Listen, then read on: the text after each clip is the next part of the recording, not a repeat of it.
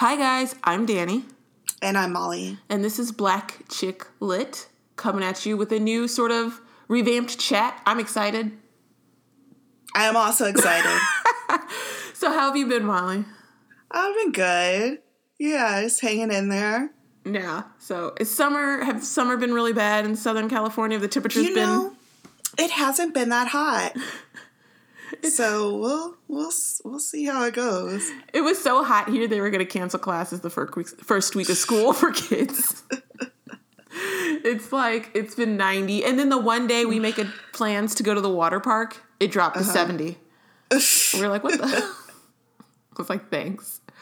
Um, I'm gonna try and get through this recording. I told Molly beforehand I went to a party last night in my friend's backyard, and despite the cutter and the uh, what do you call those? The the candles. The bugs were out. Oh, the citronella. Yes, is that what it's called? Yes. Yeah. The bugs were out. I was a feast.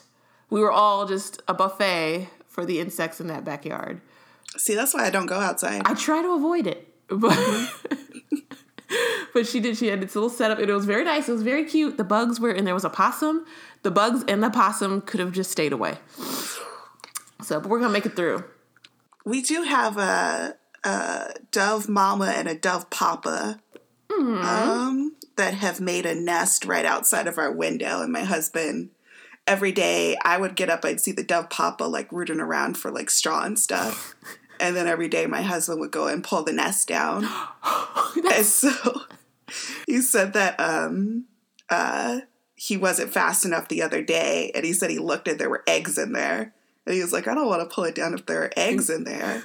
Like so now whenever whenever we walk out, we see the mama dove sitting on there.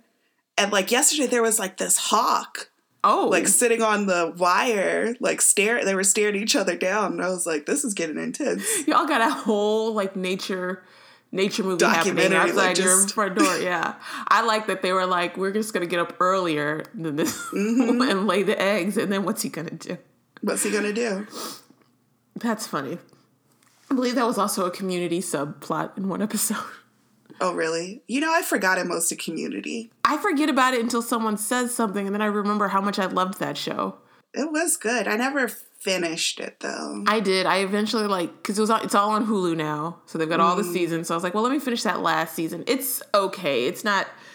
It's not the worst because like, had some seasons that were really wacky, but it's um it's not as good as like those first couple of seasons. That's mm. when that mm. episode took place. Basically, Wi-Fi goes down on the whole campus, and people mm. are pissed because, of course, we are. And then they discover that a mama has a nest with eggs in there, and they're like, "Well, uh. we ah. we can't move the babies." So, yeah, we got way off topic. We did. so let's talk about some news. We had some big news. This broke like almost like two days after we recorded. Mm-hmm. It was like mm-hmm. this happened. It was like, well, now we look kind of tacky because we're posting this episode where we don't talk about it at all. But as you all probably know, Toni Morrison passed away. So Toni Morrison passed away August 5th. I was off. She passed away the Monday right when we posted. Oh. So, yeah. and we had just recorded. So there were a lot of I didn't believe it at first because I only saw one tweet and then I went to Google it and I guess because it was so recent, not everyone had the news. And then it sort of ah. slowly trickled in. So it's really sad because like as someone else on Twitter put it, I wish I knew the account. They're like, like no one else can write now. I think it was Morgan Morgan Parker who was like, it's sad how like there are no decent writers left anymore. Like the last good writer. So Roxane Gay did a piece called the leg uh, the legacy of Toni Morrison for the New York Times that I thought was really good. Oh, I'll have to read. No, I, I I probably won't because are you. I don't have. I'm not paying for a New York Times subscription. I get my free articles so I wanted to read just one sentence from the piece. Go ahead. It said, Everything I am and ever will be as a black woman who writes begins with the work of Toni Morrison. My words have been shaped by all of her work, but especially The Bluest Eye, The Song of Solomon, Sula, and most especially Beloved. Another just jumping there is like when I read each of Ms. Morrison's novels for the first time, I saw far more than a reflection of what it means to live in a black woman's body. I saw majesty and infinite possibility. So I just really liked that line because I think that is what is so central to Toni Morrison's work. We read Beloved, mm-hmm. and I mm-hmm. think she did such a good job at showing at balancing, you know, sort of the tragedy of the stories without it making it feel like some kind of, you know, trauma porn. still having it be some kind of hopeful. And this, we both said, I think that episode that the way it was written was just gorgeous. Mm-hmm. So that was our book shame episode because we had both. That was the book shame episode because we hadn't read it. Yeah. So and now I'm, I'm, you know, is that our shame or is that our school's shame? Because- Probably both. Yeah, because how did you get us through high school? I did AP English. I did all the English classes. 'cause that's what I did, and I never read Beloved. Right?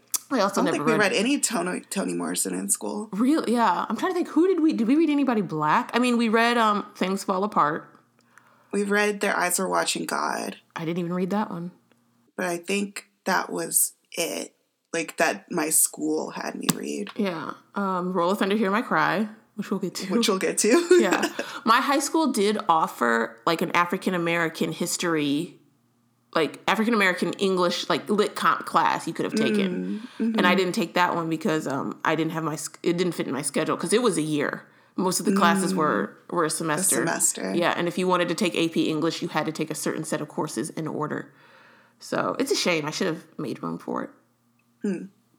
Man, my, my school didn't even offer it. So Oh, so yeah. So I don't know. I just, I one of my goals has been to read more Toni Morrison. I think I'm going to buckle down and do it because I did do Beloved. I've been reading to read jazz. Mm-hmm. I want to read so- Song of Solomon. So I feel like everything's sort of been said at this point. There's nothing we could say really that I would be. know, I know, yeah. yeah, that'd be more just poignant. the timing of it, Yeah. yeah, than what's been said. But it is sad. But I think that you know, just to have this author alive during our lifetime was just a privilege. Yes. See, that was a good way to put it, Molly. Bringing us, bringing us there. So we'll share the article in the in the show notes in case you haven't seen it. The one by Roxane Gay. Um, I can probably find some other ones. There have been so many pieces, and I think they've all been so well done. So I'll just probably do a link of collection with some of my favorites. So um, I also like the photo people were sharing of her and Angela. Um, oh my gosh, Davis. I am losing it. I can't remember anybody's names. And like they both have like just these big fros, and I'm like, it's so 70s. I loved it. I should, that I would be it. that would be a fun picture to have hanging on a wall. Black girl magic right there. Um, so we're gonna shift gears from remembering Toni Morrison and talk about you know some of the other shadiness New York Times has done. They recently had their city editor Jonathan Weisman.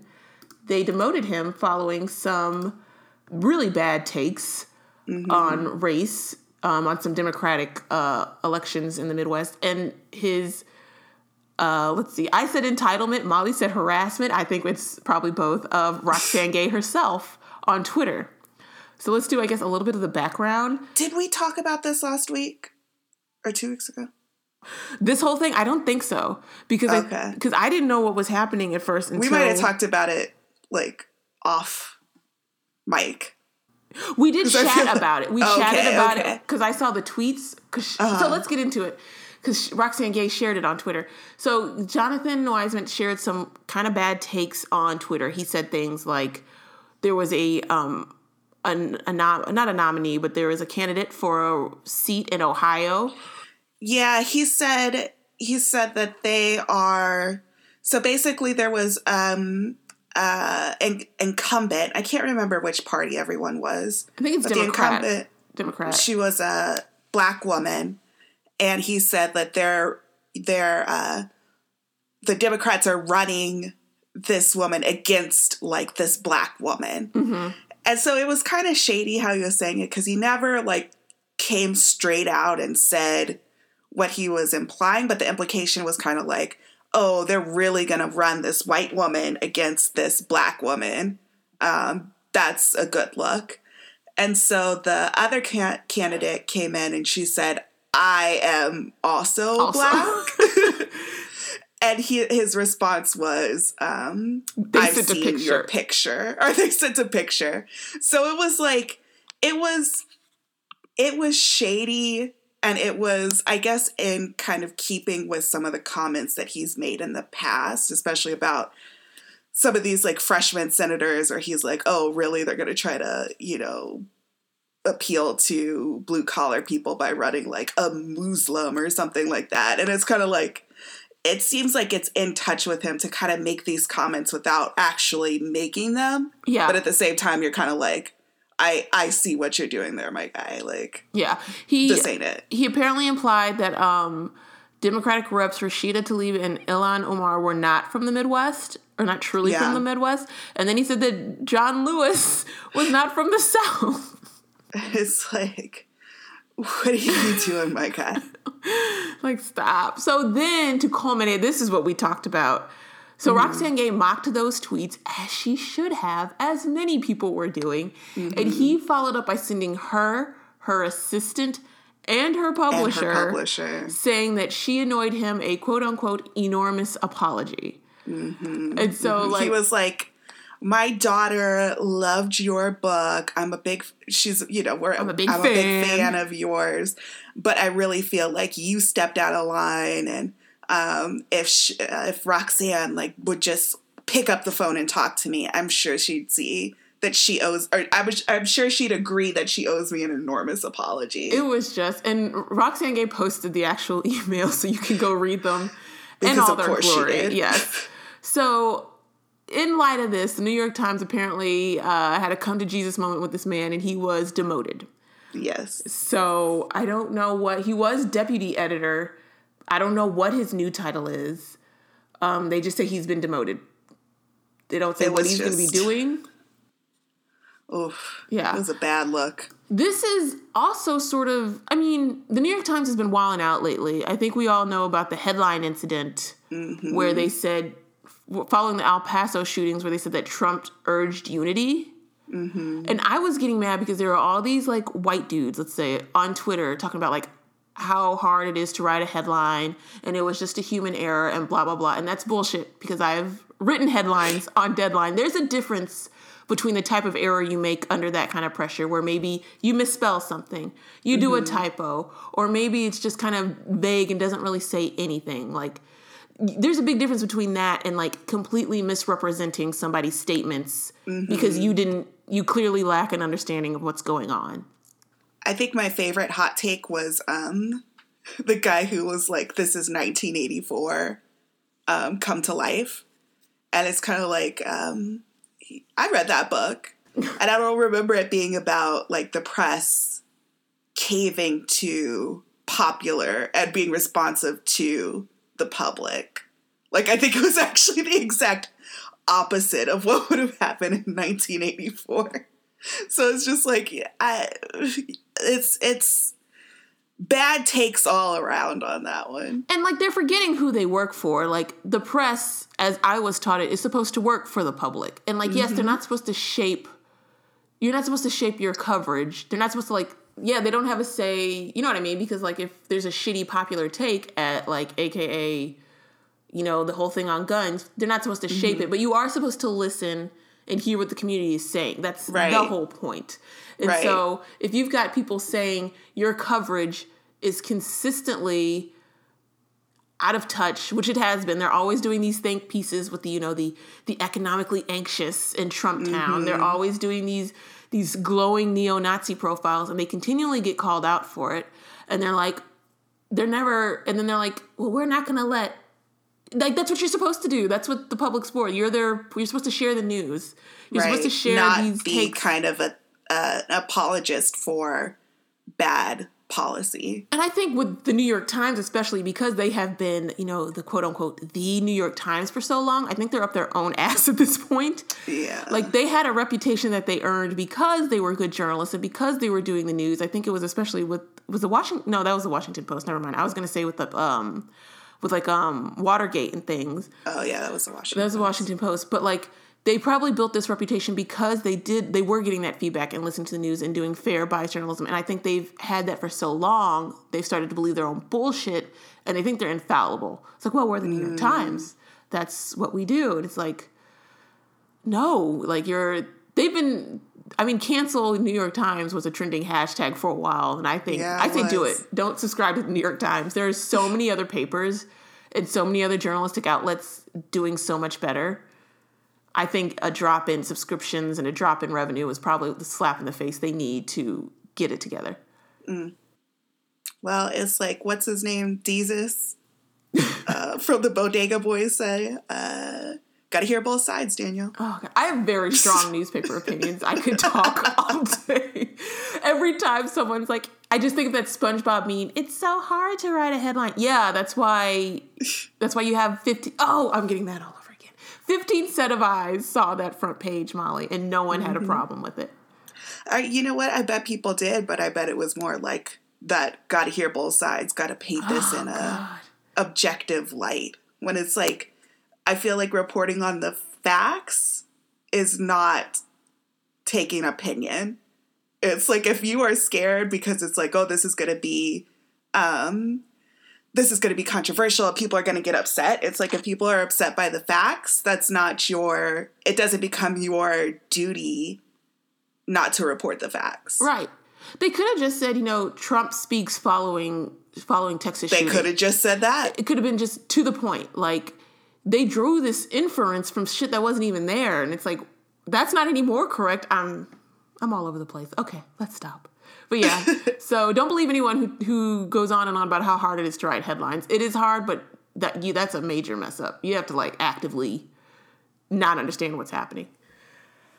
but yeah, so I do I do always love seeing roxane Gay go for someone though. I don't know why people keep testing her because she as like, you know, sort of as introverted as she seems in person and in personality, she apparently does not mind hanging fools I out mean, to drive on Twitter. That's like 95% of her Twitter. It's so great. So, you know, get you someone who can do both. She can write stirring memorials to Toni Morrison and, and get fools fired. So, um, we had one final piece of news, which isn't actually news. um, I went, so this weekend was Bookstore Romance Day, Molly. Did you know that? I knew from your tweets.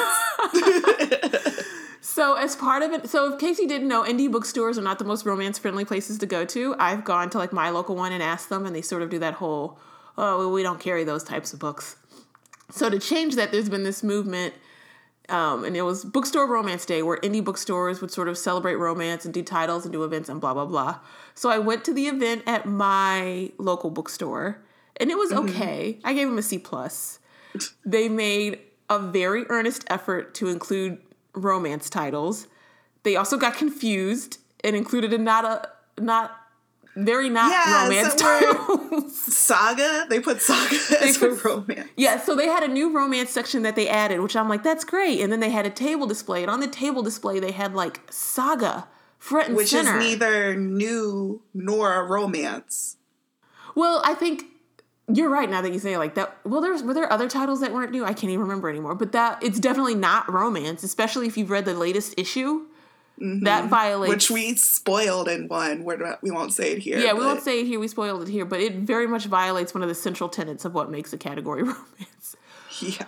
So that was strange. Also, it looks just very space sci-fi. Like, if I saw that, I would in no way think, "Oh, that's a romance title." It's like there's two aliens on the cover.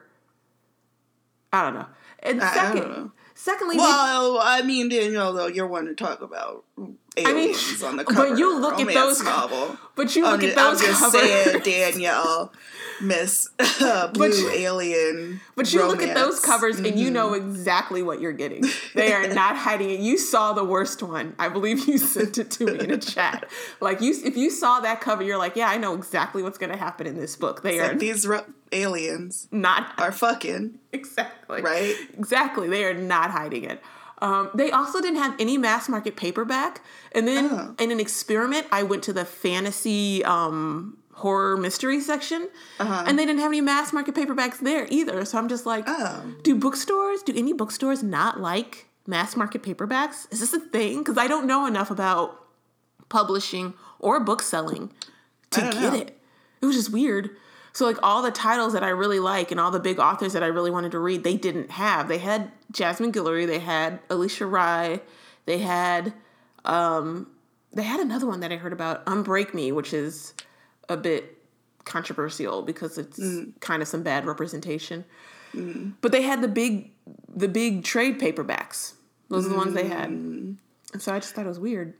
Yeah, I mean, it's like you say, romance sells, right? Like Yeah, they of the can't keep these damn uh, subscription services can't keep romance because y'all go through them so quickly. so I I don't know is I I don't own a bookstore so I can't say the mechanics of it, but it's kind of like I would have in my shop what sells Right. instead of you know what I if I didn't eh, you know I'm not saying like everybody has to read romance because it's just not going to be somebody's everybody's thing but if I'm I'm if I have a bookstore I'm trying to sell books I'm not trying to have like a big ass library just of the books that I like exactly. And like if you've got mystery and fantasy and horror, you're obviously open to to genre To genre fiction and I get if you don't want like erotica. I mean, I no one's saying you even have to do that, but like it's just weird. Yeah They had crazy rich Asians mixed in with the romance, which I would not consider romance, but it's just I don't know what I would consider it. It's more like a lifestyle. Like the romance is backseat in that story. It's just about like look at all these rich people and their family, yeah their family dynamics. because the rich part I was like I don't want to be reading about rich people right now with my broke ass Yeah. I read it because of the rich part. It was wild. in the first, like, what's it called? The opposite of an epilogue, prolog mm-hmm. In the prologue of the very first book, the family goes to this hotel and they get racially profiled. Like, the white British guy, he like pretends that they have no vacancies and he's like, well, I can't let these people in. Mm. And they leave and come back and her husband's bought the whole hotel and she fires him. And I'm like, that that was great. I loved it. Like she's like it was just it was just it's fun like kind of fantasy fluffy stuff to read. so mm, I I was there see. It's not romance though. So I just thought, yeah. So no, I'm gonna keep researching. I just want to know what the what the mass market paperback thing is because I want I did check to see if this was just a romance thing. They didn't have it in fantasy either. I know Stephen King has all those mass market paperbacks.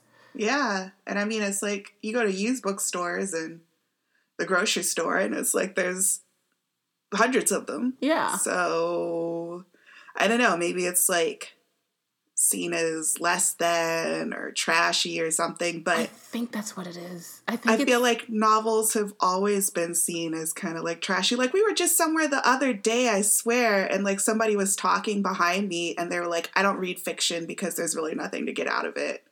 And it's like, are you like a 19th century like? Oh, did you see the piece I just tweeted? Uh, I don't think so. Um, it was from Affinity because I was doing research for our chat today, and it's from affinity.com. And the headline is Why I Think There's No Point in Reading Unless You're Reading the Classics. And she she makes this argument that you're really wasting your time reading anything that's not, you know, I guess old white guy Dickens. classic, even though when they were written at the time, like People Dickens, hated them. They oh. were like, "This is trash. Exactly. This Dick- is a waste of time." They were serials. Like Yeah, and it's just it's just kind of funny. It's just like it when- was like the "This is us" of entertainment, and people were like, "Look at this garbage." Like Jane Austen, they said the same thing. Like, it's just so funny. It's like she has like she says, I'm not saying that newer books are completely intolerable. There are some quite nice ones, like The Perks of Being a Wallflower or The Help, and that's when I stopped. so it's like The Help. I almost fell out of my chair. it's just yeah. so I don't The know. Help, huh. The Help. Book snobbery. I'm just kind of. Why? I always What's thought the I was. I always thought I was a little bit of a book snob because I have genres I don't like, but I would never Mm-hmm. say no one should read them. Right. And I guess that's maybe the difference. Not to pat myself on the back. I'm going to anyway. it's just like I, I just some of these hot takes Should actually just- just, lukewarm. are need to go just back. lukewarm. Just to need go to back go in back in the oven. just need to stay at home with these hot takes because they don't. We don't need them. It's just There ain't no so- point. So so yeah. So I guess know, good try for Bookstore Romance Day. They're trying to open up the industry. I just I don't get it. That's why all these romance only bookstores are opening up. They're like, I guess we'll just. It's weird. So stop being book snobs, people. Stop being book snobs. you know, get that money. I don't understand. There's money on the table. Like I saw something today. It was like this girl said, uh, um, she read. Maybe you saw this tweet, and it was like an author, and she said that she was speaking to a reader, and the reader said that she read 70 books per year, and she said that uh, she forgets a book In 10 seconds? 10 seconds after she read it, and people were talking about that. And it's like they were going back and forth, like, is this good? Is this bad? And I'm like putting that to, to the side. And I'm like, how can I sell this person 70 books a year? Exactly. That's what you want to be on. Right. So, well, because I see all these threads and it's all these indie bookstores, and they're like, or they're like indie bookstore sellers are like, you need to shop at your indie bookstore, support your indie bookstore seller, blah blah. I'm like, that's great, but like But I shop have- at right, I shop at Amazon because Amazon one will have it, and two won't give me like those little elitist looks when I come and ask about it. So you can sit here and say all that, but if you're not selling the product, people that can't buy it. That's true. So I don't know. It's weird. Okay, do we want to move on to our topic of the week? Yes. So, as we sort of said in our last episode, rather than asking you all a question this go around, we decided to sort of talk about a topic a little bit more in depth that, you know, relates to black folks, black women reading, things like that. So, this for the first off, we just we sort of decided to um, talk about black booktubers because right when we made this decision, HuffPost released this really nice piece called Where Are All the Black Booktubers? And it sort of examines booktube and the racial dynamics on there. So before we begin, Molly, I sort of know the answer, but just so everyone's clear, do you watch a lot of booktube? Have you seen, are you a big booktube viewer? I'm not. And um, that's because I don't trust YouTube. Why don't you trust YouTube? This might be news. I don't know if I've heard this one. Because is this Zuckerberg related? No. Kind of. Okay. Just my general feelings toward people trying to sell me stuff. You know? Yes. um, and I think like one time we we were talking about book bookstagram. yeah. um, and someone said like uh, we were talking about why we don't do it or why we haven't really gotten into it. And I think we were like, you know, being our jokey joke self, saying like we can't take a good picture or something. Or I think you said like you read most of your books on Kindle, so it's hard to have that kind of aesthetic of Yeah. having a lot of books behind you and you know that kind of image that When you don't feel have like it. hmm when you don't have it. And somebody said something like you could take an art artistic picture of your Kindle and like some flowers or something. no. And I really wanted to respond like, no, I can't do that. I don't I do not have the skills to do this.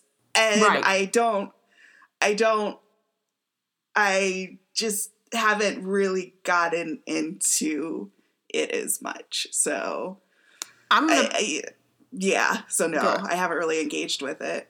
this is off topic, but I do want to. I'm going to dovetail it. I'm going to put on my social media hat and say, Inst- Instagram period takes a lot of work that I don't think people realize. Thank you for trying to sharpen that. Yes, that thought for me. because I will tell you this because I work. I work in an office where we sort of.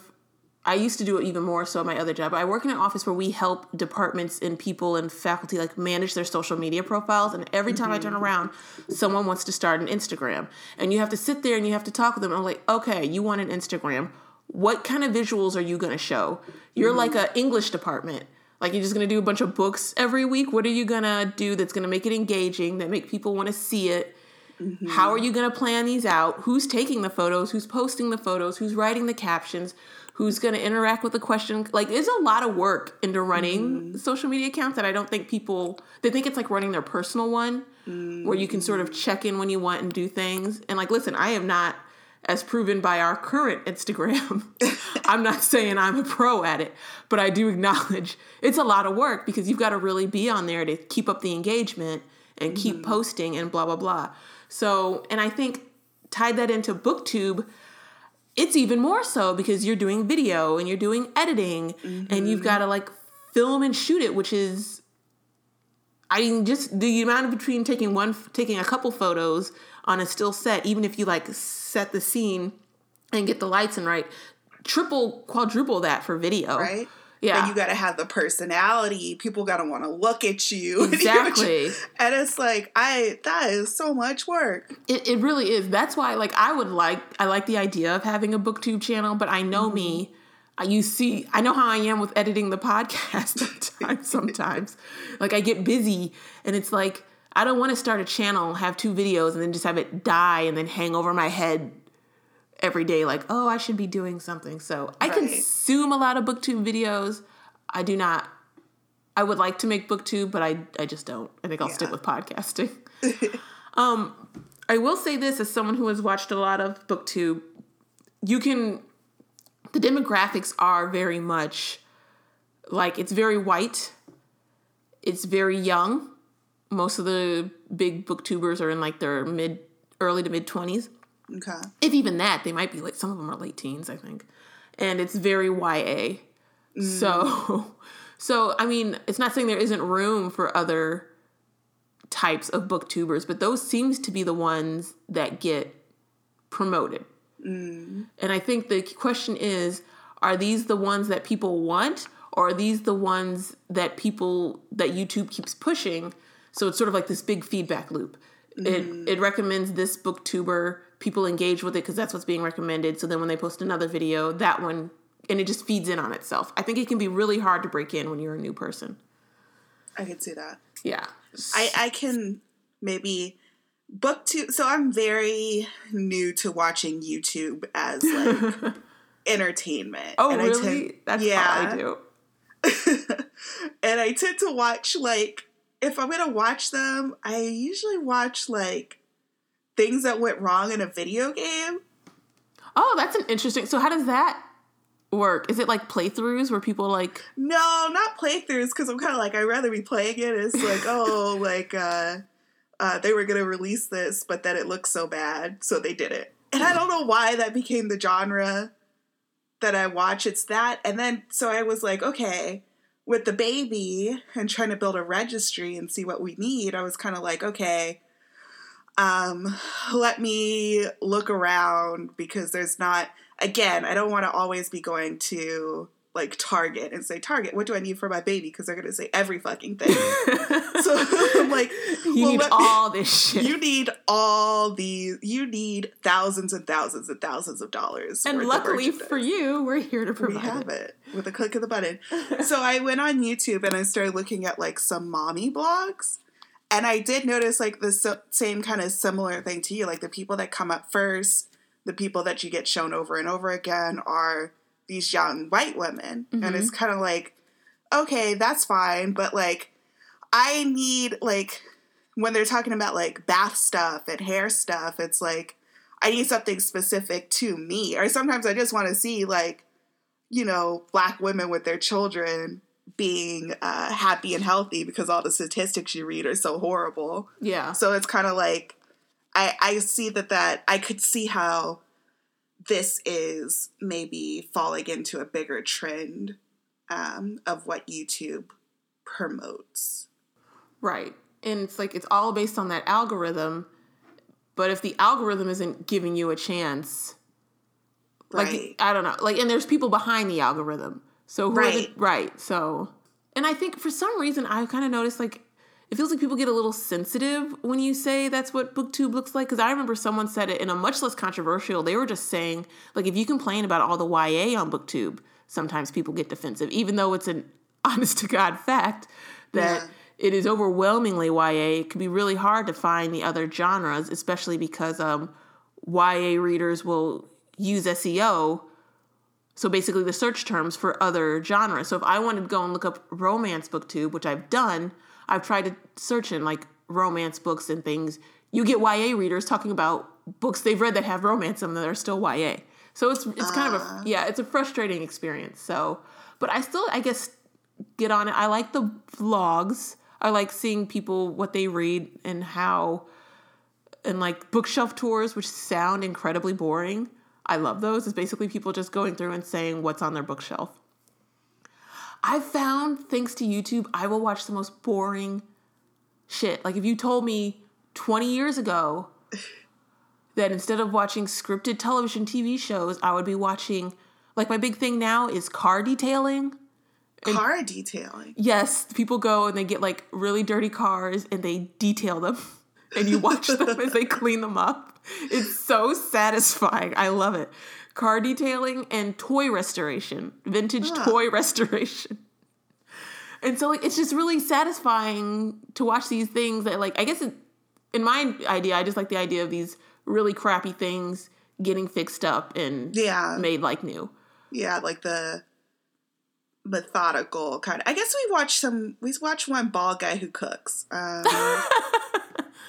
I like cooking Babish. videos too. Oh, yeah. binging with Babish. I love that yeah. Guy. So I, it is kind of like boring stuff. It's like very like simple, like mm-hmm. oh, you know, let's do this. Let's you know go through a process. So that can be kind of yeah. like relaxing. I think so. I can see how the book, yeah, uh, shelf tour can fit into that kind of like oh, I'm just going to take you through my bookshelf and yeah. let's take a look, and how that can be kind of rela- relaxing, if not stimulating. Yes.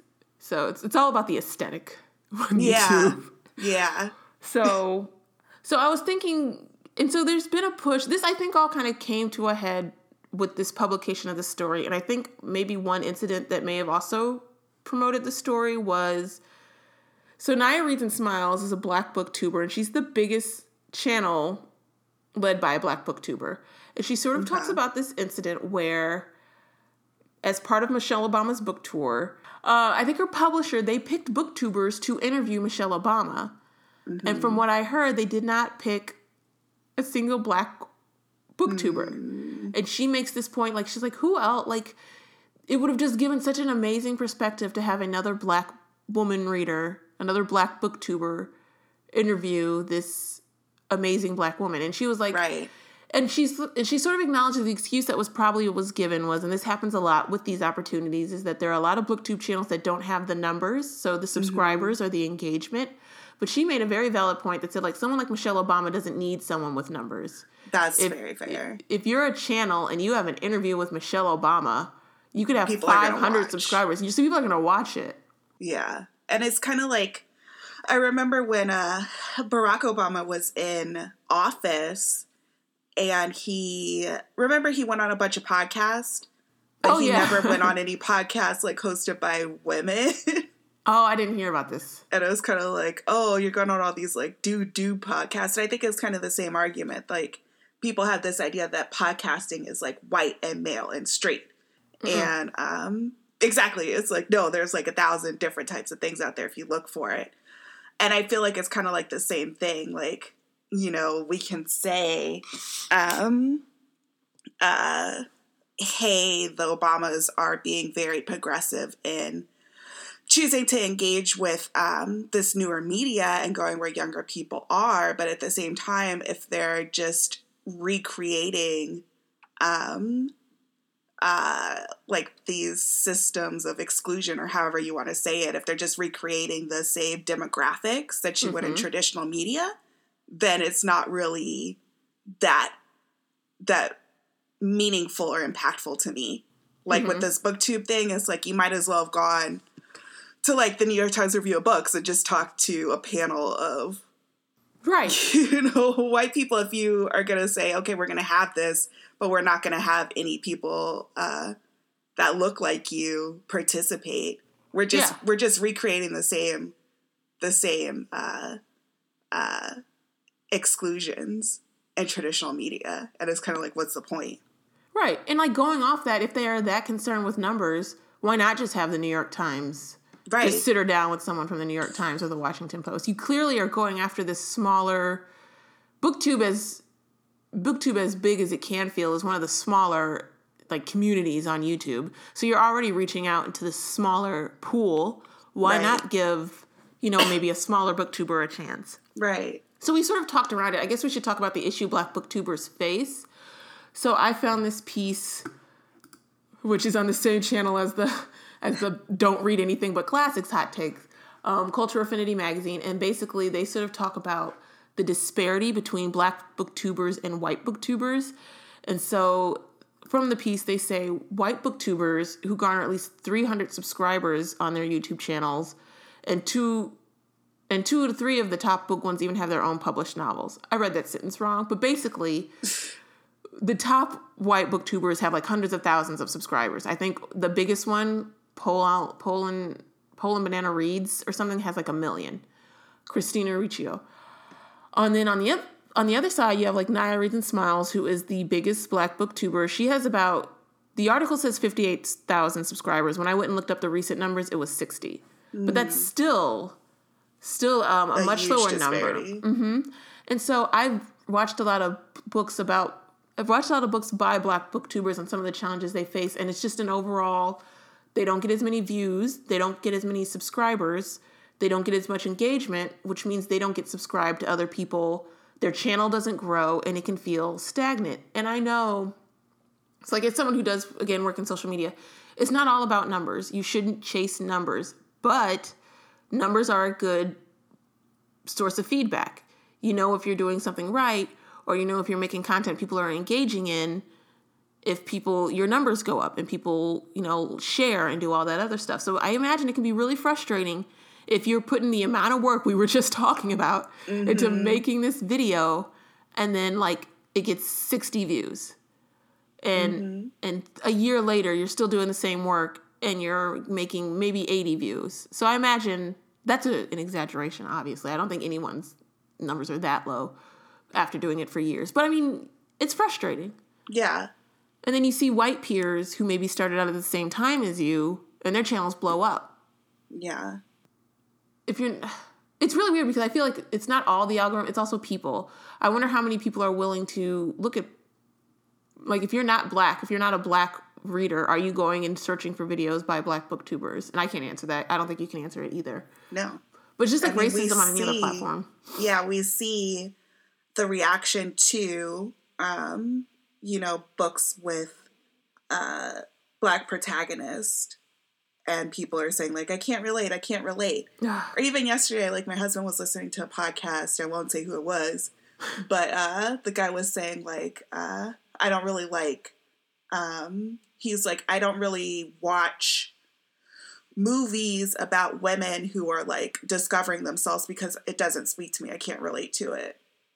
And it's kind of like, but we as women are asked over and over and over and over and over and over and over again. We as black people are asked over and over and over and over and over and over and over again to relate to people who don't have very many have much in common with us at all like we're asked to watch white booktubers we're asked to watch stories about men going through like their struggles and their feelings all the time and that's not if we say something like it doesn't really resonate with me then all of a sudden you're a snowflake and all these other horrible things. Right. So it's kind of like i i wouldn't i can't speak to whether or not people will go and um look for youtubers who are black if they're white um, but I can say that we've seen over and over and over again white people tell us, and of course, not all of you, but white people tell us that they can't relate or won't go out of their way to look for um, uh, books about black people, movies about black people, et cetera, et cetera. Yeah, it, it, it's just, it's a very poor excuse, especially, I just can't I feel like that's he's really too old, and we've shot it down so many times, and people still keep using it as if it's valid. Yeah, and just say you don't want to. Like, just say you don't want to. lie to me. Yeah. Like, I mean, I would still say that's a shitty take, but at least it's an honest shitty take. Yeah. Yeah. So, um, have you? Do you know? talking about the algorithm. Uh huh. Do you know the podcast stuff they don't want you to know? Yes. Have you heard their one on YouTube? No shit's fucked up. What We're talking you, about the algorithm. What did you learn? And what it promotes. It's like I and I believe it was them, and I think it was like an interview with someone, or they were like talking about an interview with someone who had worked on the YouTube algorithm and how it um, basically they were saying that they found that people will engage longer and more often with news that they find upsetting. I can um, see that. Yeah, so they made the conscious decision. Like they had a decision should they try to move the algorithm away from that, or should they kind of chase the money and continue to promote things that were, you know, like these horrible conspiracy theories or racist stuff or like um, fringe things. And that's how a lot of the fringe stuff gets in because um, they showed that people are going to watch it and be horrified by it, but aren't going to turn it off. Right. So I, you know, maybe extrapolating a little bit from that, and that's a conspiracy theorist podcast. If you don't know, so I don't know exactly how. Um, well, you know, usually they're based in fact, but then they kind mm-hmm. of extrapolate. So I'm going to do the same thing. Um, you know, you say it's the algorithm that's push people want to watch white people, but how much of that is, you know, human intervention too, saying like the biases of the people who are writing right. the algorithm and putting it together, like taking some of these ideas like, oh, people aren't really going to relate to black people, so it's fine if, you know, um, we don't promote them. Right. And how much of it is, you know, human and uh, intentional, and you can't just blame it on the numbers themselves. It's probably a little bit of both too, because if I actively go and try and search Black Booktubers, you mm-hmm. still can't even find them. Like it's hard. I guess between you have to use exact words, or or maybe because they don't have enough engagement, the algorithm doesn't think they're worthy of promoting. Mm-hmm. If you do mm-hmm. like Black Booktubers, you'll get white Booktubers talking about books written by Black people, mm-hmm. which is good. Yes, do that. But like if you want to see, it's hard to find especially if you don't are like there are a lot of big channels that I already follow. So there's Christina Marie, there's Naya Reads and Smiles. There's Oshi Reads. There's big books. There's books and big hair. So like if you've already got the big ones and you're trying to find someone new, mm-hmm. it's a struggle. Mm-hmm. You're like fighting with the algorithm to get you past what it thinks are the relevant searches just because 15 other million people have clicked on them. And maybe someone is guiding it too. Right. And it's biased. Yeah. I thought when you were talking about the conspiracy theory, have you heard mm-hmm. about like baby YouTube and how that's been like how they'll put like random things and then they'll put like something horrible. Well, like that, and also how just there are people making bank, making very low cost, very not great kids videos uh, and they just load them all up. They make tons of videos because they know if a kid watches one because the kid can't read or change or anything, it'll just autoplay to the next one. So they just load it all up and so the kid watches everything. All the ads, they do everything. So if they have this two year old who's not going to interrupt it and just go, they can make lots of money because that kid is not turning it off and they're not switching out. Yeah, we saw, uh, we were looking at something yesterday and it was like all these, it looked like knockoff DreamWorks movies. Mm-hmm. Like it was like Shark and Friends or something. And then it was like all these knockoff DreamWorks movies and they all said free with ads, free with ads. And I remember we were joking about it, like, what the fuck is this? But yeah, if you put your uh, if you put your kid down in front of it and you're like, um, okay, I gotta go, you know, take a shower or make dinner or something, the kid's just gonna sit there. They're not gonna, you know, well, my brother could change the VCR and program it at two years old, but they're probably just gonna sit and watch all those ads that the movie is coming with, and then yeah. next is gonna autoplay. So that I don't know. It doesn't sound super far fetched to me. This is why I don't. This is why I don't trust YouTube. Yeah, I told I told my sister all the time because like she used to let my nieces just watch YouTube, and I had to tell like, don't let them sit there and watch YouTube unsupervised. One because of the thing you sort of touched on earlier, where people put horrible things in it, and they don't know the difference. Yeah. And two because it's really not good for them. I think that's why the one niece like her attention span is just because she has to watch. She's like everywhere. She's all over the place. We try to sit and watch a movie with her, and she like just she doesn't have the interest mm. or the mm. attention span for it. So, and I read this article. They're like, you don't know, or like I guess I never realized the amount of like work, I guess, and science behind like children's television programming.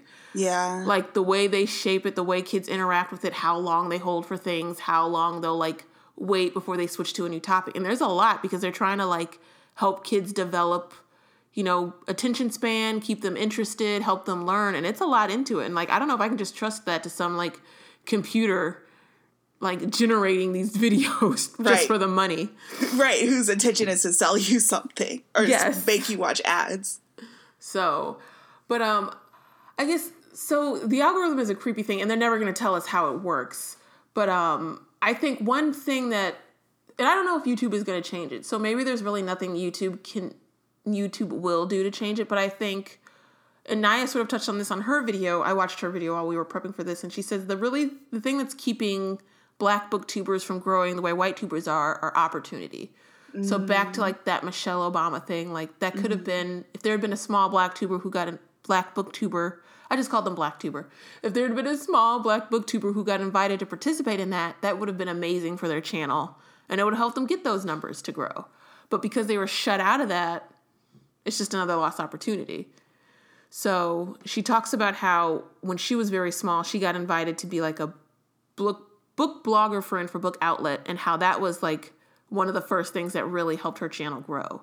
Mm. And so maybe it's part some of the some of it's probably the racism of viewers and some of it's the algorithm and it's also the the book industry itself on not sending you know if you're not getting arcs if you're not getting opportunities to take part in these things people aren't going to know who you are right. or they're not going to find your content relevant right so i don't know racism it's it may be on a different platform it's the same racism it's the same story yeah. everywhere yeah yeah i'm reading the warmth of other suns and they're also talking about how because you know black people came from the south and they came up from the north because they were shut out of those professional jobs it was a loss of opportunity. Yeah.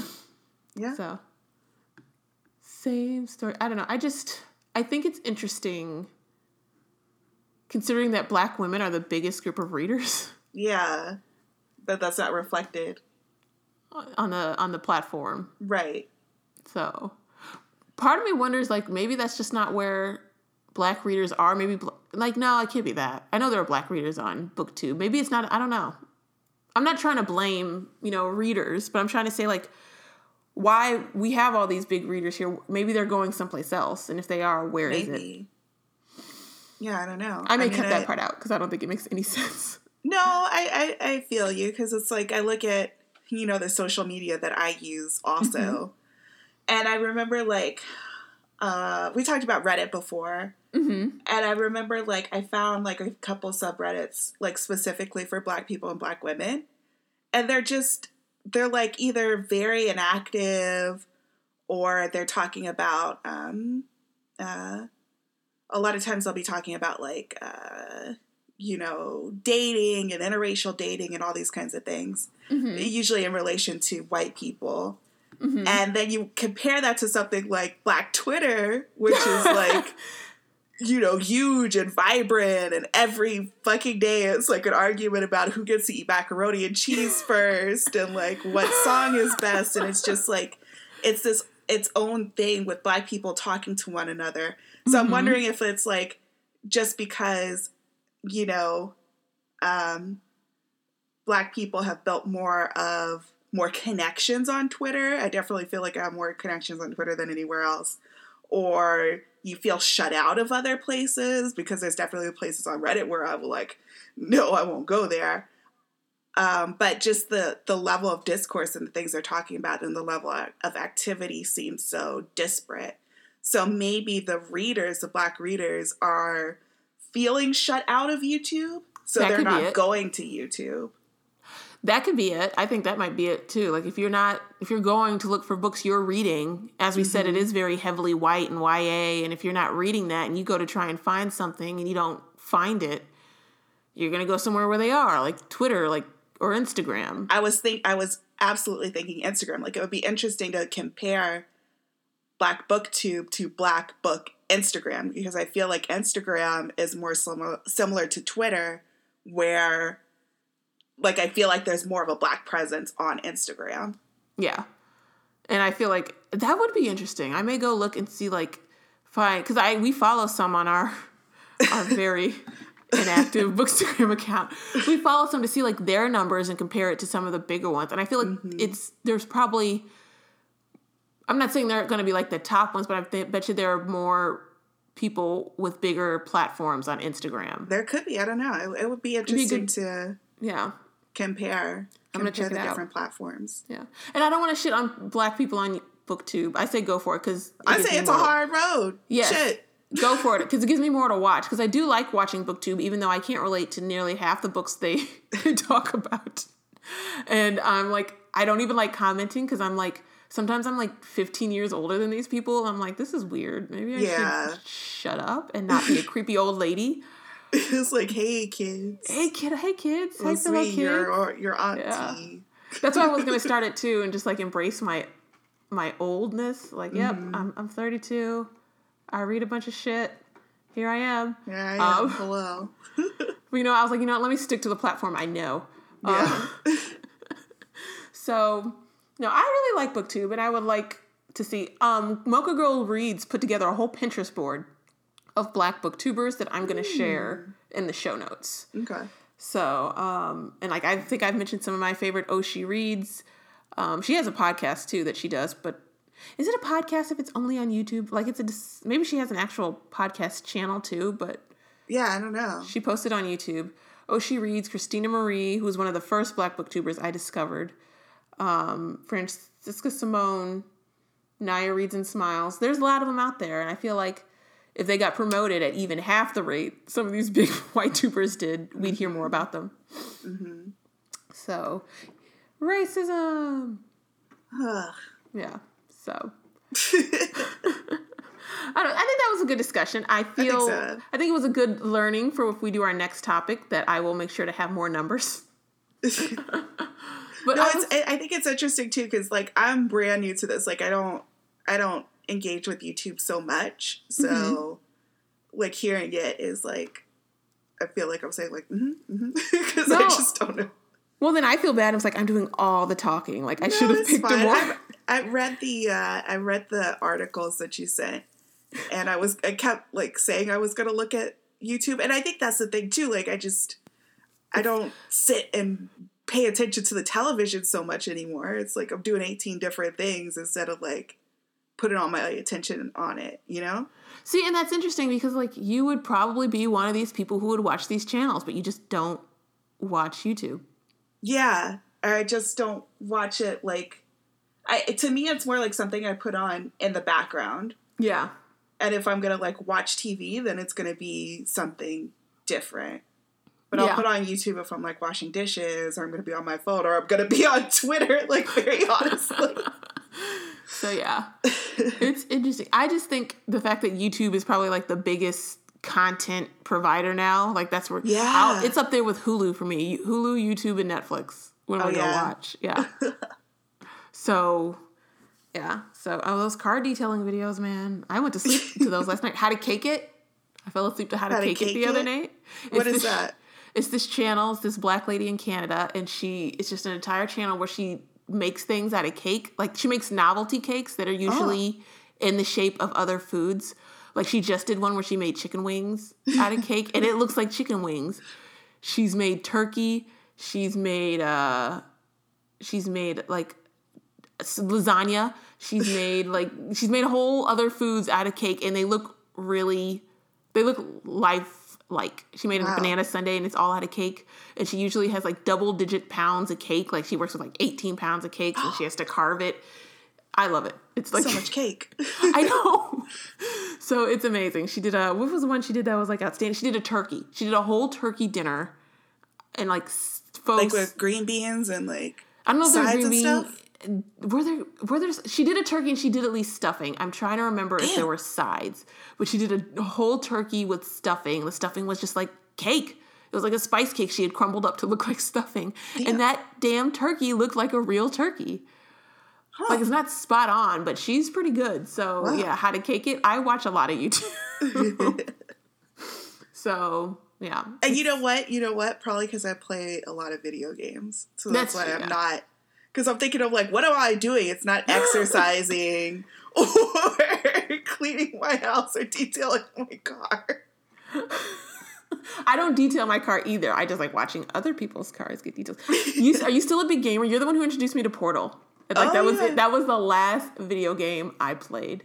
Yeah, I, I do enjoy video games. So it's a whole different topic, though. are you on Twitch? No, Do you know what Twitch is? Because I do not. I I only know it's video game related. I think I might have once because I think my brother was telling my mom who told me or something. And so I was like, well, let me see what this is all about. And I opened it up. And of course, I looked for some black people. Oh, there you go. And then I like saw this guy. He was like playing the game. And so I got on there and it's like I could see him playing it on the screen. And so I went on my phone and I said hi to him. And then he said, Hi, are you new here? Like he said it on the screen. And I was like, Oh shit.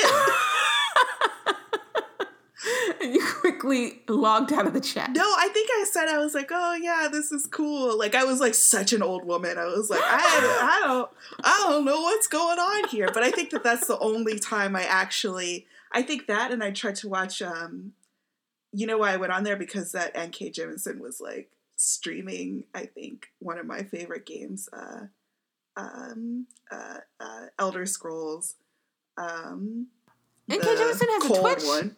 Yeah, yeah. I think it. I think that was Twitch. There's another one too, and I don't quite know. But I couldn't. I couldn't quite wrap my head around it, and then I still wasn't paying as much attention as I probably should have. So I just never went back on it. So I'm. I'm That's... like one of those people. I don't really want to be talking to other people. From what I could tell, I thought it was just people who logged in to watch other people play video games. I think that's it, but like you can talk to them and shit. Yeah. Which I'm like, I guess if I, but like, wouldn't I rather just play the video? I don't know. I'm not that interested in video games that I want to see someone else play a video game. I think that's it. Yeah, I'm barely interested enough to play it myself. Yeah, and I think like, and this is gonna sound horrible. That's why I don't engage so much with BookTube either. Yeah, I can see that because it's like okay, and I don't, and that goes across the board. Like, I very, very rarely. You've seen my Goodreads. Like, I don't. she doesn't. She's not on there often. I don't go. I don't usually read reviews of books. Um, I don't usually eh, look at reviews for games. St- Does that make sense? It's like either I want to yeah. do it, and so I'm going to look at it, or I'm going to play it, or I'm going to yeah. read it, or I don't. Yeah, that makes sense. Caveat: We are kind of like we're not old, the oldest, but we are a generation that wasn't Removed, so yeah. yeah. like gen z like this is what they grew up with and you do all this stuff and you vlog and you snapchat yeah like they're they're truly native to social media yeah. in a way that we aren't yeah so i'm still kind of like you know i feel like you know like a not like that nodding robert redford gif when people like when i see the kids out here like i don't think it's bad or anything i'm just like when I see like Lil Nas X like posting on Twitter like all these memes and stuff, I'm like, you amazing. look like you're having fun. I don't really understand what's happening, but I'm happy. I'm happy you guys are out here like enjoying each other's company and uh nudes and memes and streams and everything. But it, I don't. To me, because I feel like, like you said, we didn't grow up.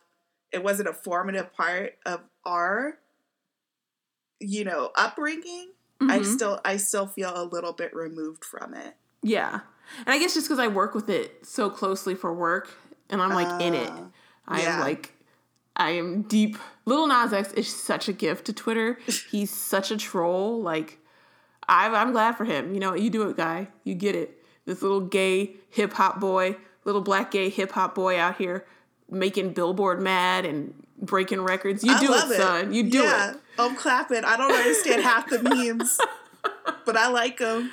yeah. So, so yeah, I think it'll be interesting. I think this was a good chat. I think there's really it's not that complex a topic. Not like the way Rita's was, where there was a clear voting. There's, mm or I mean, mm it's the opposite. It is a more complex topic because there's so much playing into it between the YouTube algorithm and who's programming that, between the viewer themselves and what they elect to watch, between publishers and how they help promote you know smaller booktube channels mm-hmm.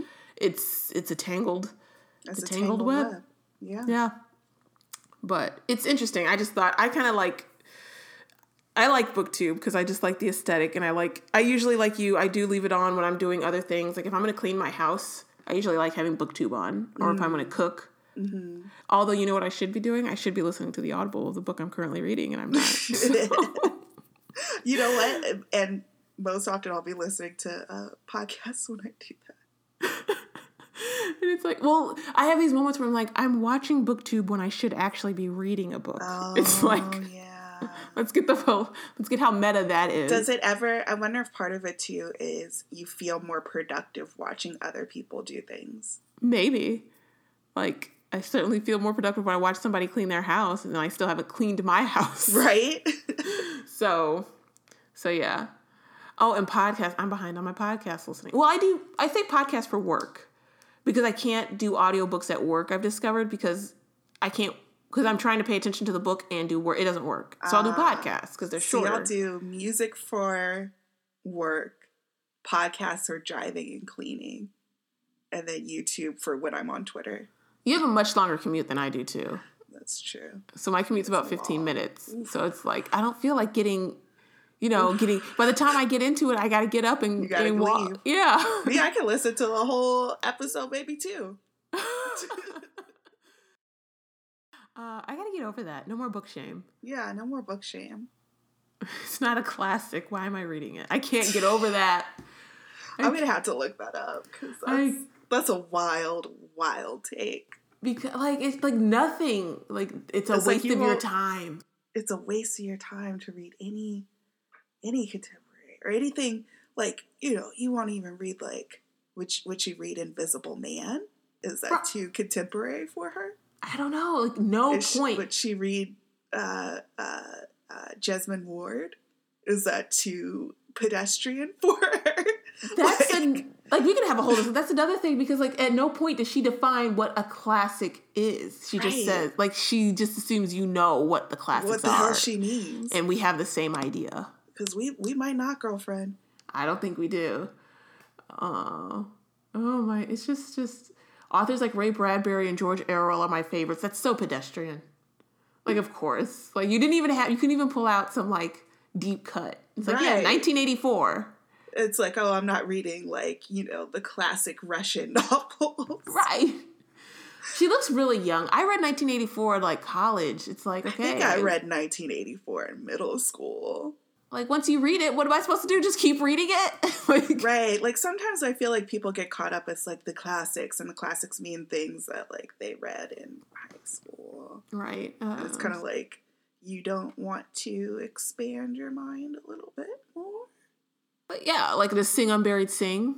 Yeah. that, Say- like- what? Literally, literally one of the best books, best contemporary books I think I've ever read. And it's like Exactly. you're really not gonna read this because There's no point, Molly. No point. there's no there was there was absolutely no point in me reading that book and her publishing it. It just there's no point, you know. Just That's what I- just stop reading. That's what I can't get over the no point, which is a really bold statement. Not that it's like it doesn't statement. do anything for you, because sometimes they'll be like, oh yeah, you can read that genre stuff. It just doesn't do anything for you. But to say there's no point, to say there's absolutely no like there's no merit there's no point there's no usefulness in reading anything that's not a classic even just pure entertainment there's no there's no point sure okay sure reading in general is good for you. But wouldn't you rather create a world in which you put your mind to the test and create an opportunity for growth? It's just not a very well done article because again, she doesn't define what classic is. Like if she had said lit literary fiction, as cliche and as wrong as I would still look, find it, at least it would be. I don't know. It's just weird. What's a classic? Okay, we're gonna stop. We didn't. This episode is not about this article. i just assumed you were to cut all that out oh, I can. Uh, I can. i don't know it go has with the- it whatever We'll see. We'll edit it. We'll see it because it just it's just wild. Um, let's, get back to our episode. So, yeah um, so yeah, go booktubers. I don't even remember where that edit's gonna i go, like but that um yeah i like that segue um, so the kids are back at school, Molly. yes which means it's time for our birthday episode Yeah, and we're gonna. Oh, did we? Oh my god, it's this month, It is this month.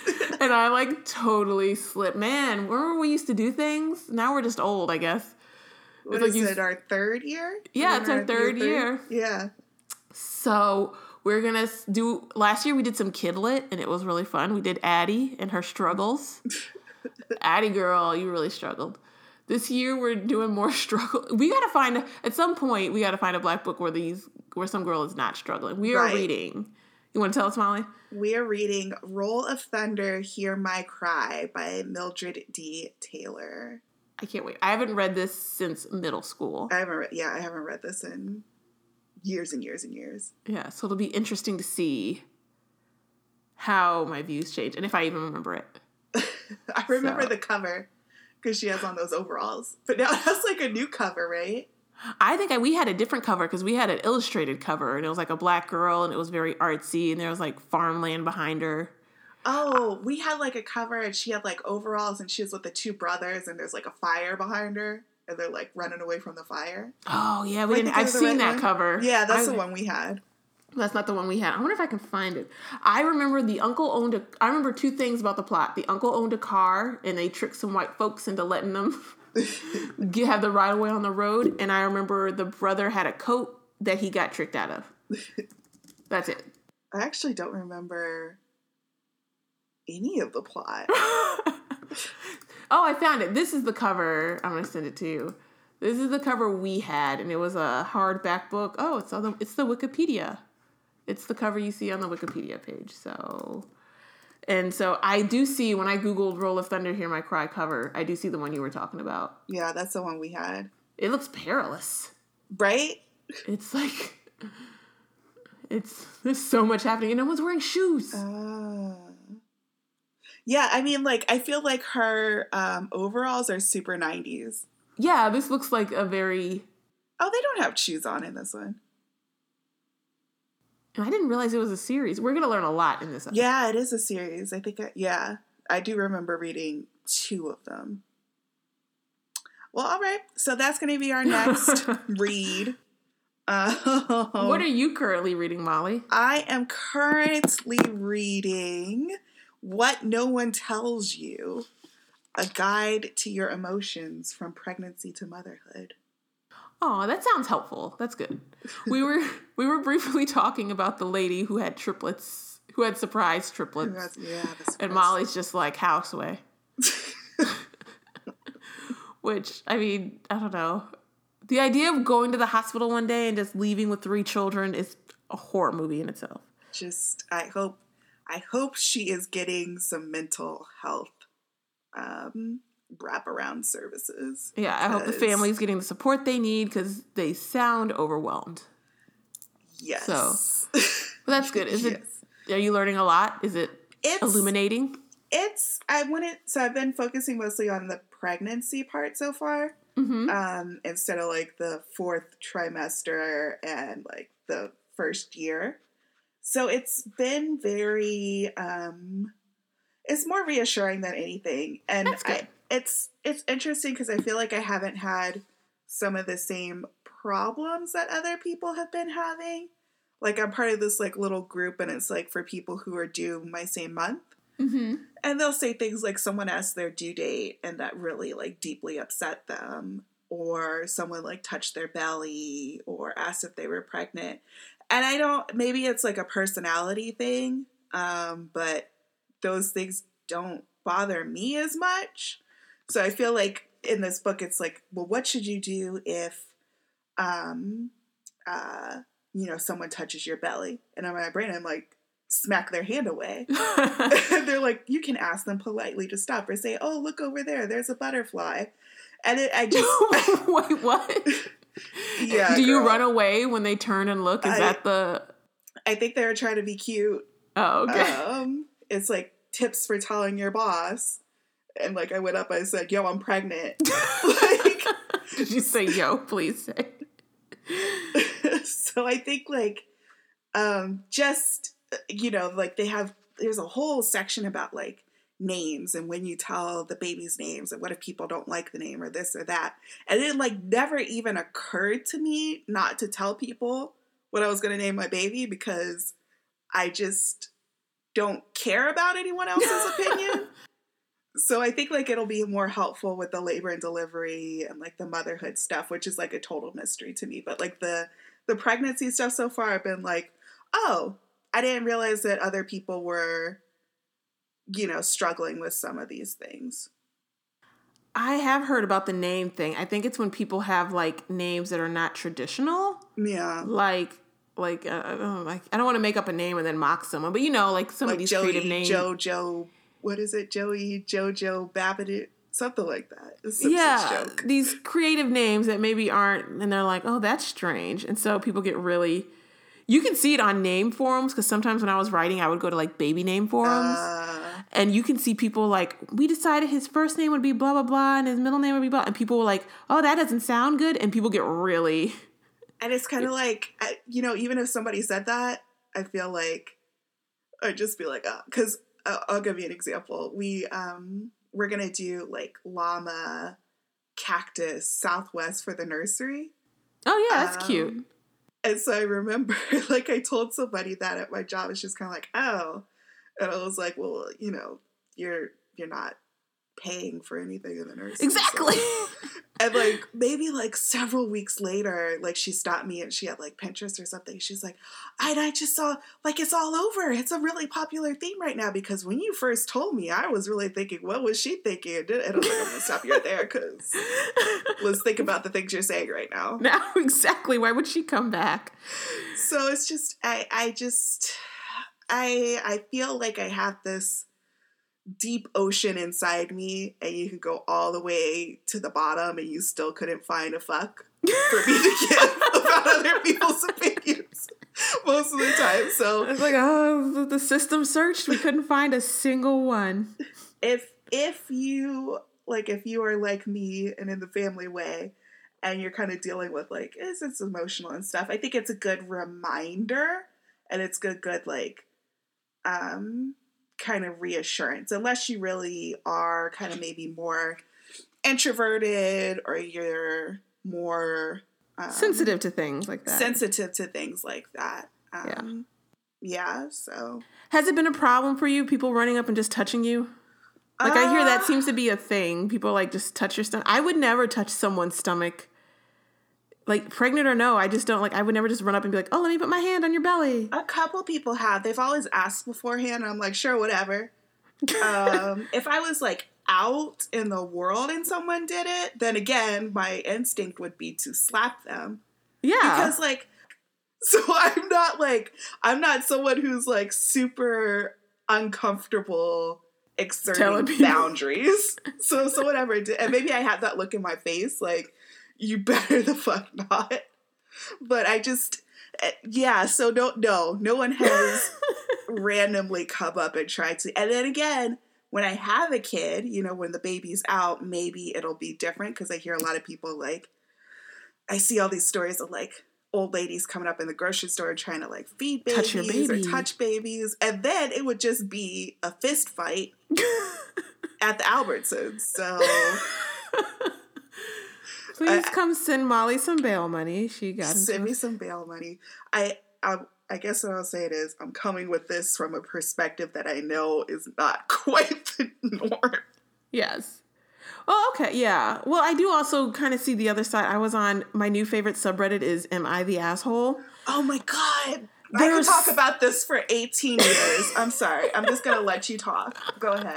I was just gonna say it. I don't know if maybe you saw the same one. There are a lot of "Am I the assholes" surrounding pregnant people, where people make decisions on their behalf mm-hmm. against their own wishes.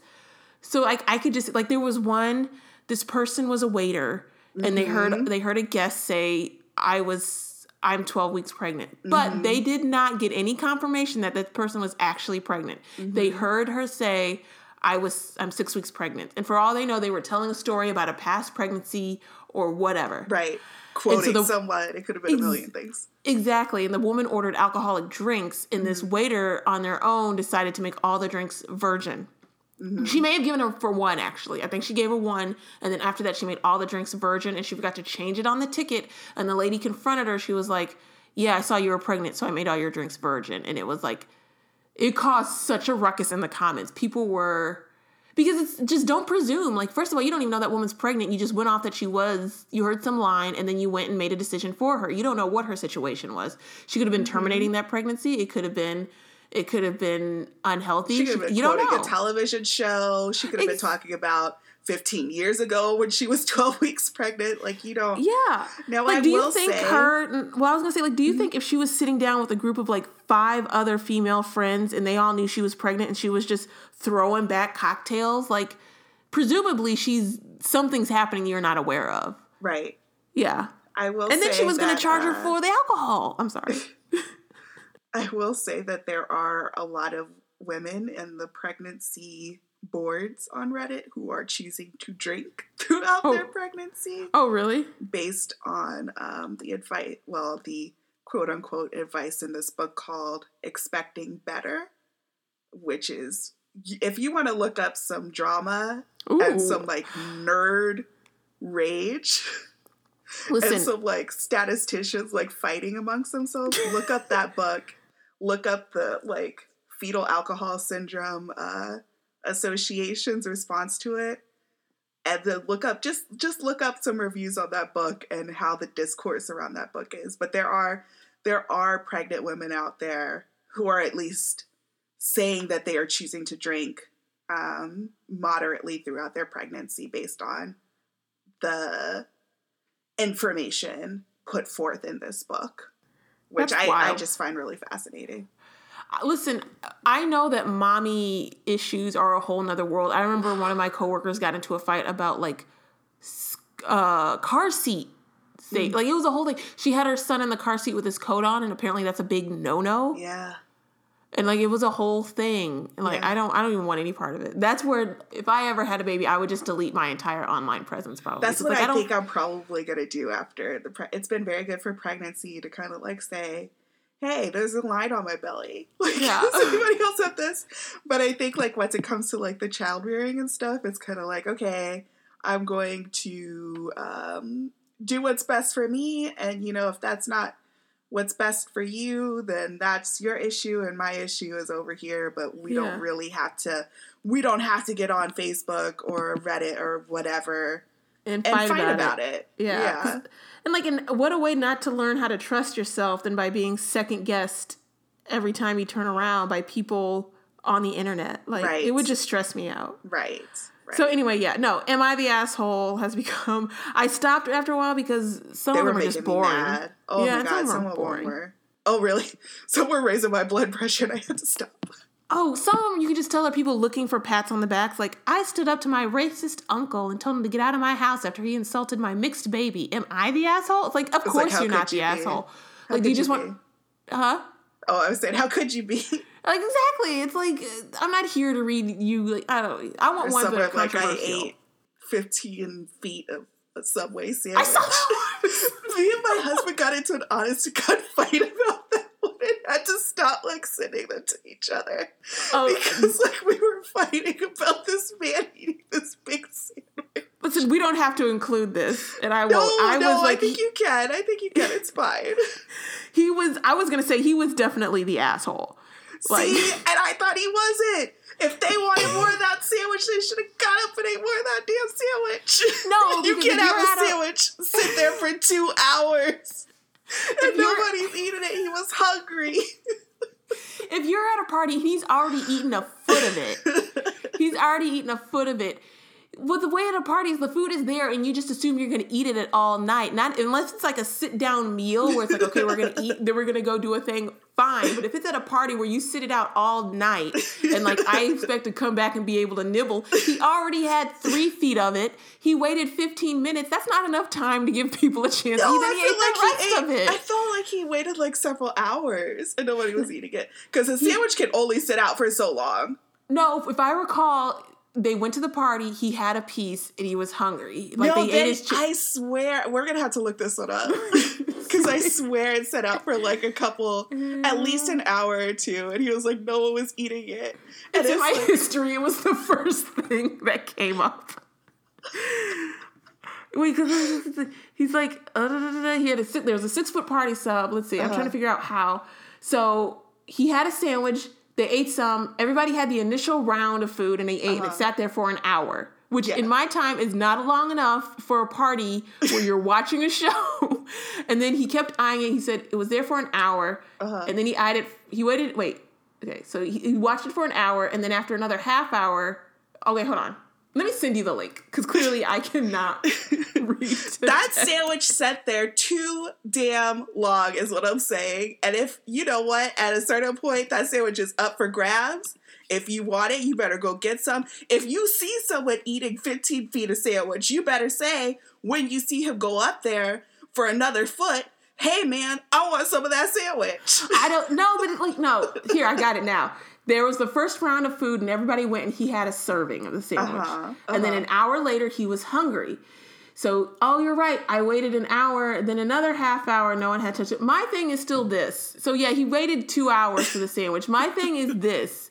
It's one thing to wait two hours and maybe go back for another serving, even a really big serving. It's another thing to wait two hours and then eat half the sandwich. like I'm telling you, this is this is the dress. This is the new dress of the internet because I've heard so many people like talking about this damn sandwich. uh, he was definitely he knows he's done this before too. I think that's why the one lady went off on him. Like this must be a thing because like that's so much food, Molly. I, I and I understand that is too much food for any one person to eat. I understand that eating a sandwich that's been out for two hours, that mayonnaise has turned. I understand that, you know, somebody might want to wanted some more of that sandwich. But you can't say that you sat there and you watched that man eat three feet of sandwich. Well, I mean, we don't know if it was in another room. Anything. But he couldn't. He couldn't have. Did he stand over the sink and eat it? Like he had to have taken it back to I mean, watch the he, show. If he finished one and then 15 minutes later was still hungry and went back for another half, he sounds like he has a binge eating. Yes. He has an overeating problem. I would agree so that he possible, has an overeating problem. It's possible he may have went somewhere where no one could see him eat it because he didn't want people seeing him eating it. That's that's fair. And I yeah. think you know what he offered to order pizza. He offered more food. It's like if you're still if I am hosting a party and I'm putting food out, that's because I want you to eat it because I don't want to wrap this shit up after you leave. So eat my food, like, you know. I, but if I were another guest, it'd be like, damn, bitch, I only got a sandwich. I thought I would go be able to go back after the inter. I don't know how UFC fights work. Is there an intermission? I thought I'd be able to go back after go the other round. And get some more. The, no, no, no. After an hour and a half, that sandwich is up for grabs. So, oh gosh, yeah, no, that's the whole thing is a mess. Did you see the other pregnancy? What I was telling you about with the with the virgin cocktail? I did see that one, yeah, and okay. then there was a similar one with coffee. Yes, that was big asshole because I know that women are allowed to have like a certain like amount, two hundred milligrams, which is like two small coffees or something like per day. Yeah. So it's kind of like, are you a doctor? If not, then like relax yourself. Yeah. But am I the asshole for serving a pregnant woman a non-alcoholic cocktail? So yeah, let's wrap this up. Um, let's wrap this up. Yeah. What did I read? I'll be quick because mine are quick and they're not about such touchy topics. I read Hope Never Dies, okay. which is the first book in the Obama Biden mystery series. Oh, okay. Um, it was good. The mystery was kind of eh, but it was fun. They it was very campy and ridiculous and over the top. Barack Biden bros. Um, it would probably be more enjoyable if not for like one the fact that Joe Biden is currently running for president, uh, yeah, and had and had his his following gas, and you know you know who was not squatting in the White House, but you know, I'm currently reading The Warmth of Other Suns, which tells the story of the Great Migration, where six million African Americans left the South for cities in the North and the West. Great book. Yes, it is really good. I highly recommend it. I'm doing audio and reading along with it, mm-hmm. so I'm trying to get through it. Um, and I am reading Bad Blood Secrets and Lies in a Silicon Valley Startup, which tells the story of Theranos and Elizabeth Holmes. Oh. Mm-hmm. And I just, I guess I am not straight man enough to see the appeal of Elizabeth Holmes because everybody in this book is talking about how how charming and engaging she was and I'm like she's creepy. She has these bug eyes, she doesn't blink and you can tell she's audibly lowering her voice. Right. Everything about her is like a giant warning sign. Right. So, but they're just all like oh, she was so captivating. And I'm like, I guess I'm not a straight old white dude. I, I don't see it. So Yeah, I saw that documentary. I was like, oh, she don't like well, many of them uh, talk about how she doesn't. Many of them talk about how she doesn't blink. Like that would be. I'd be like, bitch, what? I felt like, like I, I was blinking more watching that. I know exactly. I'm like, what's the? How is that charm? It's like I feel like am I? I'm prey. Like I yeah. don't like it. Like when my cat gets real angry at me. Exactly. she won't blink. I did that once. I'm like, do cats even blink? Like like the way humans blink? They blink for reasons, but not yeah. you know I don't know. This is yeah, we, have been way off topic on this but I don't think cats blink. I think if they do blink, it's for a purpose. Yeah. So because that's how they show that they're contented. Yeah. Um. So yeah, that's what I'm reading. Okay. Uh, no pregnant women, as far as I know, so far. well, I mean, you could be and not know. You could be pregnant with triplets and Oh god, that was what I can't get over. Kidney stones kidney stone. I mean, kidney stones must. I don't really. You know what? I don't ever want some kidney stones. Basically, they must really mess you up. Okay. Um, I did. I think I told you I liked how she said to put one back. Like, oh, sweetheart. it's a little late, sweetie. Um, he needs a name. Apparently, they're on their phones, like Oh yeah, I saw that. trying to find a name. Uh, okay. Anyway, this was Black Chick Lit. What are we? We're reading. Roll, of Thunder, Hear My Cry next time. Mm-hmm. Where can they find us, Molly? So you can follow us on Twitter at Black Chick Lit, on Instagram at BCL Podcast, and visit us at blackchicklit.com. Woo woo. If you have any questions or comments, you can e- email us at contact at blackchicklit.com. And of course, don't forget to rate, review, and subscribe to us on iTunes, Google Play, wherever else you find us, because that helps other people find us because you know they ain't out here promoting your girls. um, The algorithm. the algorithm, um, as much shit as we talk about it.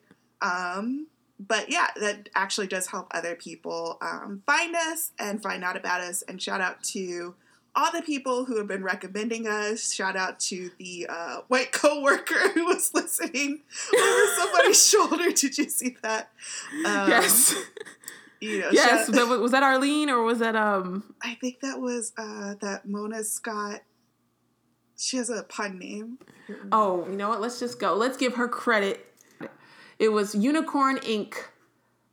Mon- yeah, you're right. It was Mona Scott Old at Unicorn Inc. for shouting us out. Her middle-aged white coworker was laughing out loud with her, and so So shout out to your white coworker. yeah. So we got a literal LOL. That's the dream. That is a dream. A lot of people have been wrecking us as a romance podcast, and I don't want to get people's yeah. hopes up. Yeah, we're not. We don't. We did so. We did. Uh, I think we said three or four romance focused episodes this year. Yeah, But as as I've been telling Danielle, as the temperature cools off, we're gonna move more into the uh, sci-fi horror fantasy that I Right, tend right. to gravitate more toward. So you know, stick with us. We'll be back to uh, um, shenanigans and um, uh, hot takes in January when we read Urban Lit, which I've I've got a Oh, little God. list going. I've been looking at yeah, because that's your that's your responsibility. and I, I enjoy it. I don't see it as a responsibility. Yes. I see it as as a privilege. a privilege to pick our um, uh, urban lit book. I'm always just surprised. I'm like, I can't wait. I can't wait to see. All right. So- Well, thanks for listening to our nonsense, guys. I don't know how much of this episode is going to make it to air. Yeah, Well, I, we'll see. If you have any thoughts about BookTube or surprise triplets or Roxane Gay or eating six feet of sandwich in two hours, then hit us up on all those places. We love talking to people. awesome. All right. Bye, guys. Bye.